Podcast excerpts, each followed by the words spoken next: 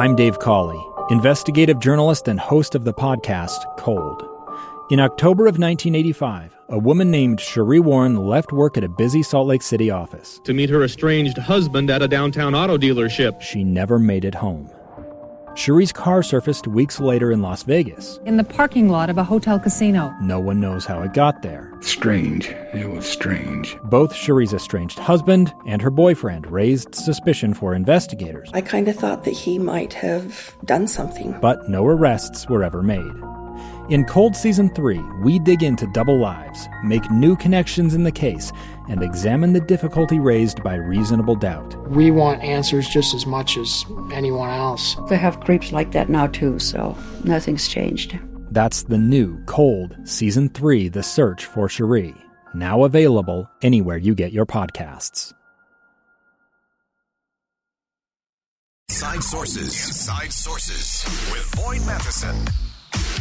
Well, sometimes you have to take a quick pause and look back in order to figure out where you are and chart the course for what's ahead. Obviously, there was a lot of political news this week, especially as it related to primary elections. There were a number of them in Idaho, Kentucky, North Carolina, Pennsylvania, Oregon. And as you look at those, it was interesting. A couple of days ago, we talked specifically about endorsements, because much of the chatter and clamor on Monday leading into those primary votes, and then on Tuesday and falling out of Tuesday, as you looked at winners and losers, there was almost an obsession about former President Donald Trump and his endorsements. Many in the national media were incredibly fixated on it, almost at a shocking rate. They were totaling every single endorsement that the former president had given or not given, who won, who lost. What was the effect? What's the impact on the party? At the same time, they were also noting which candidates were endorsed by President Biden and creating this head-to-head thing. And I told you then, and I'm going to repeat for you now, my firm belief that it is not the endorsements that drive elections. It is one of the silver bullet fallacies of campaigns, that they think if I can just get Congressman so-and-so, Senator so-and-so, Governor so-and-so to endorse me, I'll win. And it's just not how it works. It is a myth of all myths, and I've seen campaigns and candidates chase them forever, just convinced that that's just the one thing. It's going to be the game changer, is just that endorsement, and it just doesn't happen. In fact, when I was consulting campaigns and campaign managers and candidates, I would always tell them it's a real simple rule. If you are talking about endorsements and debates, it is because you are losing, and you should just go out and make your case and lead with a vision and connect to the people. Do the hard work and heavy lifting of campaigning and recognize that that is where it's going to be won or lost. And so often we get distracted thinking it's something else. And so I want to give you some of the numbers to back up that theory. A great piece on CNN by Douglas Hay talked about President Trump's, the former president's endorsement, and that in the end, it really was not a needle mover. So he validated what I've been telling you. It was not a needle mover. So let's break it down. So many people say, well, let's go back to Ohio. And in Ohio, J.D. Vance had a victory.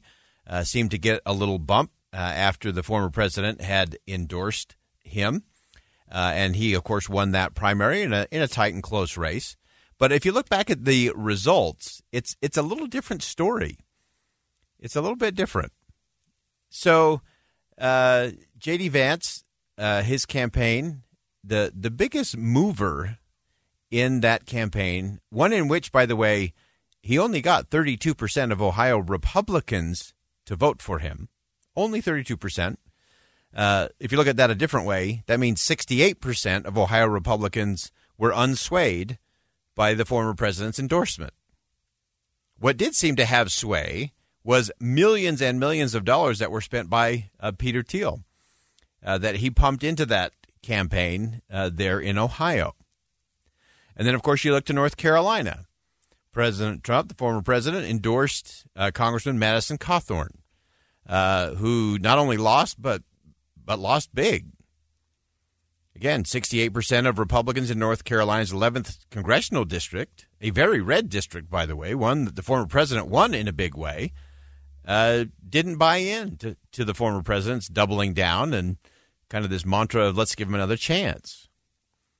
Of course, we're still waiting for results to come in, final results in Pennsylvania.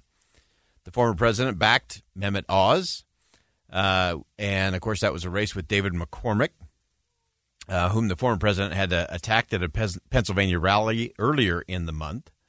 And again, both candidates are sitting at about 31%. And so the thing I want you to focus on is not whether you like or dislike the former president. It's that the endorsements don't make the big deal. One additional example, if you go down to North Carolina, their Senate race. Now, in that race, the former president had endorsed candidate Ted Budd. Ted Budd won big, over 58%. But President Trump endorsed late last summer, and didn't change the outcome of the race. The big advantage for the Budd campaign was the fact that Club for Growth put in almost $3 million in pro-Ted Budd spending. So the real bottom line in all of this is whether any of these result in a win or a loss, the numbers just don't add up to a whole lot. So the things that we do know is that the former president does have a base among Republican primary voters. It's consistent. Not huge, but it is consistent. And the former president's endorsement may be helpful in some places, not helpful in others. It is no golden ticket to getting through a primary election. And the same is true of any endorsement. It does not get you across the finish line. And so the thing that I continue to tell campaigns of all kinds, from all kinds of races all across the country, is be careful what you're chasing. Because you might be chasing something in hope of a silver bullet that's going to get you a win. And in most cases, the chasing of the silver bullet distracts you from doing the things you have to do to actually win. And it does come down to having a great candidate. It does come down to running a disciplined campaign. It does come down to connecting with voters, not with rants about what you are against, but with vision about what you are for. Those are the determining factor. And it doesn't matter whether that is a governor's race, a local city council race, a mayor's race, or anything in between. You have to do the work. There are no silver bullets. I guess that's the message of the day. There are no silver bullets. There's no such thing, especially when it comes to campaigns. And so, again, be careful what you complain about in a campaign, or this happened or this happened. If you're complaining about coverage of this or non-coverage of that, none of that matters in the end. What matters is having a vision of what you are for, not who or what you are against, and then doing the hard work, pounding the pavement, meeting with voters, telling that story, inviting them to come along and be part of that.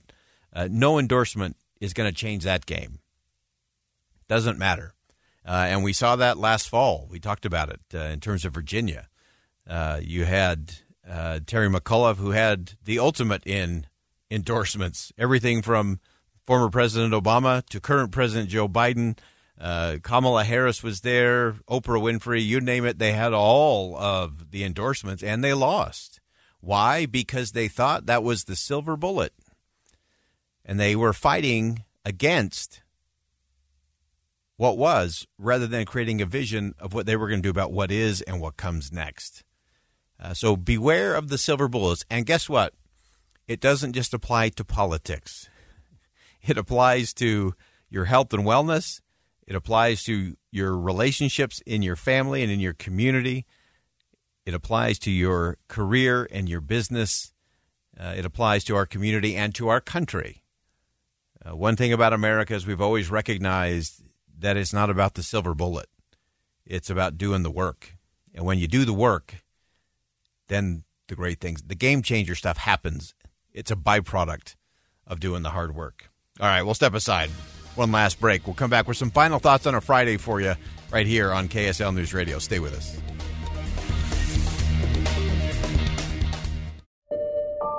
I'm Dave Cawley, investigative journalist and host of the podcast Cold.